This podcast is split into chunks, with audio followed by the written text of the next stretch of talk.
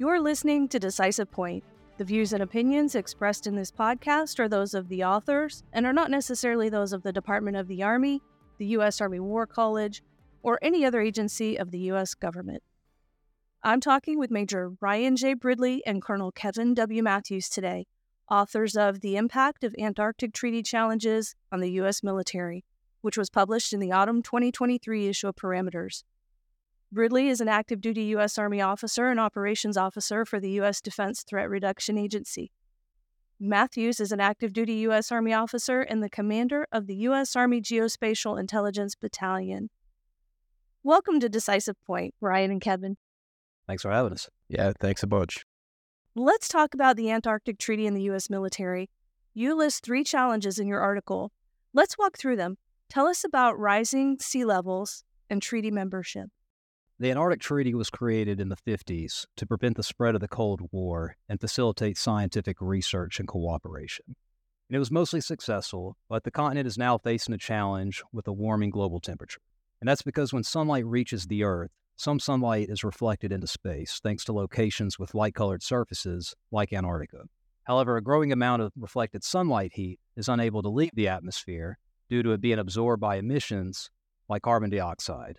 And these emissions prevent reflected sunlight heat from leaving the atmosphere, which thereby traps that heat with the Earth's surface, especially water, which accounts for 90% of the globe's surface heat. And this has led to multiple glaciers melting into the ocean, and so much so that in 2019, it was recorded that Antarctica lost an average of 200 ice filled Olympic sized swimming pools per minute according to a NASA glaciologist.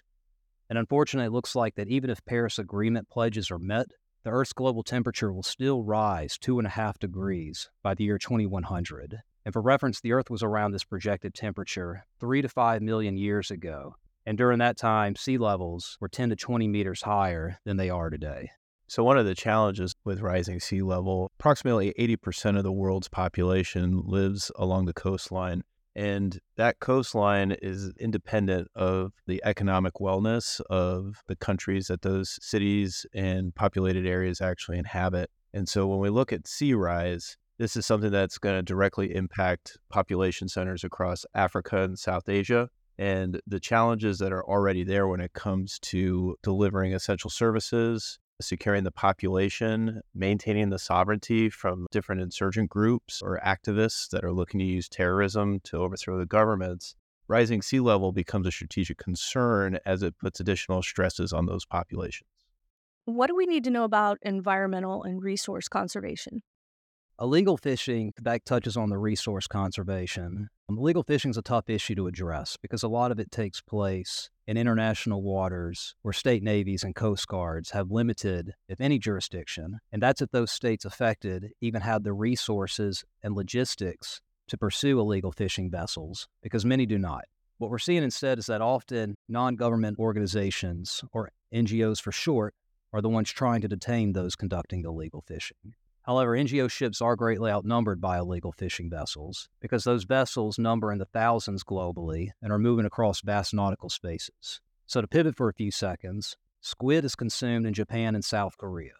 And in 2018, it was discovered the number of squid in South Korea and Japanese waters decreased by 80% from the number of squid they contained 15 years prior. And this was largely due to 700 illegal fishing vessels from China being disposed to those waters. So, what we're seeing from a country like China is a willingness to pursue a food supply, even if it's within another country's borders, so long as it has the means and can do so without significant punitive reactions. And with that, we're thinking that if a country has a limited supply of resources, especially one needed for sustenance, like fish, that country will likely consider illegal fishing in Antarctica's southern ocean, so long as it has the funding, resources, and ability to avoid major punitive actions. Kevin, did you want to weigh in on this one? The illegal fishing issue is an economic issue. And in that competition space, we are seeing multiple actors look to take advantage of the different legal frameworks that are surrounding Antarctica. And this is where it spills over into the security space. When we look at the national defense strategy and the concept of integrated deterrence, that competition space is across diplomatic, information, military, and economic domains. And so, this economic domain, as it comes into the military domain, also has different equities in the diplomatic domain. One, with the Antarctic Treaty itself being a pathway to a lot of highly developed countries securing the area in the interest of scientific research. Other countries that are also at risk with the rising sea level and also the competition for those untapped fisheries, conducting the illegal fishing, these frictions can result in security competition as well within that space. Hostilities and military activities are also on your list of challenges. Please expand on that. When we go back to the 1950s, when the Antarctica Treaty was originally put together, it was due to the competition between the United Kingdom and Argentina in territorial disputes surrounding Hope Bay. But in a larger context, the Soviet Union was also in a position to do nuclear testing and other conventional weapons testing on the continent. And so the treaty was designed to reduce the tensions surrounding those different security equities of the different countries that were claiming territory in Antarctica itself.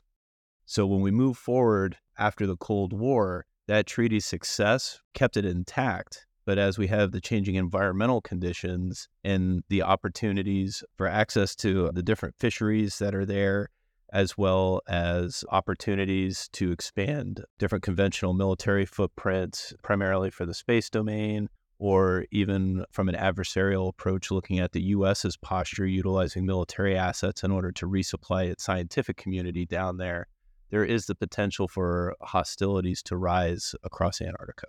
To add on to what Kevin's saying, just approaching it from a U.S. perspective, so while the U.S. does not appear to engage in activities that violate the Antarctic Treaty, we do have a considerable commitment to the continent. The National Science Foundation's U.S. Antarctic program conducts research on the continent while transporting equipment and personnel between the continent and New Zealand and Chile. The U.S. runs the only research facility at the actual geographic South Pole. There's a separate American research station in territory claimed by the UK and another U.S. station in territory claimed by New Zealand, and that U.S. station works closely with the nearby New Zealand research base. The US and Australia built a joint observatory on the Antarctic Plateau, which is Antarctica's highest point. There's the States Partnership Program, in which each U.S. state's National Guard is partnered with one to two countries to conduct joint plans, operations, and exercises. And in this program, New York's National Guard is partnered with Brazil, and in 2019, senior military leaders from both parties met to discuss Antarctic missions and operations largely due to the New York Air Guard flying multiple missions to Antarctica on an annual basis to provide medevac and logistics support. So, for the U.S., while none of these examples violate the treaty, with the U.S.'s presence and efforts with other countries, we think there's a fair chance our adversaries view our activities on the continent as a challenge to their international presence. Do you have any concluding thoughts you'd like to share before we go? I think a lesson to be learned from our article is that when we think of military engagements, we rightfully so often think of force on force wars or counterinsurgencies. But one thing to remember is that a military engagement can be something else. It can be a routine aerial or naval patrol to prevent resource depletion, like illegal fishing or drilling for hydrocarbons. Military engagement can be humanitarian relief, in which the U.S. supplies food, water, and medical supplies, or boots on the ground to provide security for building infrastructure. Or a military engagement could be something simple like a meeting between domestic and foreign generals involved in our National Guard State Partnership Program. So, as a random example, if a country like Papua New Guinea wants to facilitate international involvement for potential humanitarian relief, it may want to reach out to the Wisconsin National Guard since they're paired in the State Partnership Program and discuss ways in which the Wisconsin Guard might be able to support or preemptively try helping Papua New Guinea thwart a crisis. So, for me, a takeaway is that as Antarctic developments take place, we may see the U.S. involved in, or at least asked to support more diverse military engagements. When it comes to Antarctica, it all comes back to the idea of integrated deterrence. We have to be able to compete across multiple domains, and the effect that we're seeking may not be in the same geography where we expect that effect to actually take hold. And so when it comes to Antarctica, it's not that it's just a distant continent. Potentially there's some fishing issues. It's the whole construct of what we're actually seeing in that space. Sea level rise may actually make it desirable for some of the countries most affected to join that diplomatic construct underneath the treaty in order to advocate for additional rights and considerations.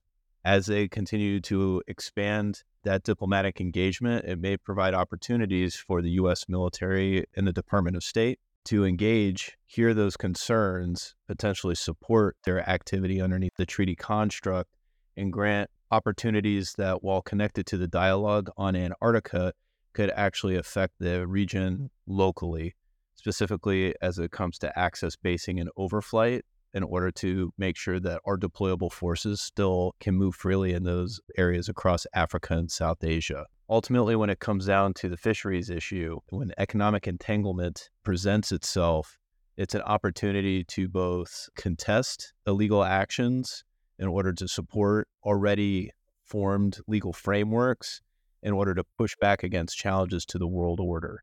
And so, even though we see that currently in places like Russia, Ukraine, China, Taiwan, maintaining the rules based international order in places as far afield as Antarctica are absolutely interconnected to the NDS objective of integrated deterrence. Listeners, if you'd like to learn more about the impact of Antarctic treaty challenges on the U.S. military, you can read the article at press.armywarcollege.edu slash parameters. Look for volume 53, issue 3. Ryan, Kevin, it was a real pleasure talking with you today. Thank you for making time for this. Oh, this is great. Thank you, Stephanie. Thank you so much. If you enjoyed this episode of Decisive Point and would like to hear more, you can find us on any major podcast platform.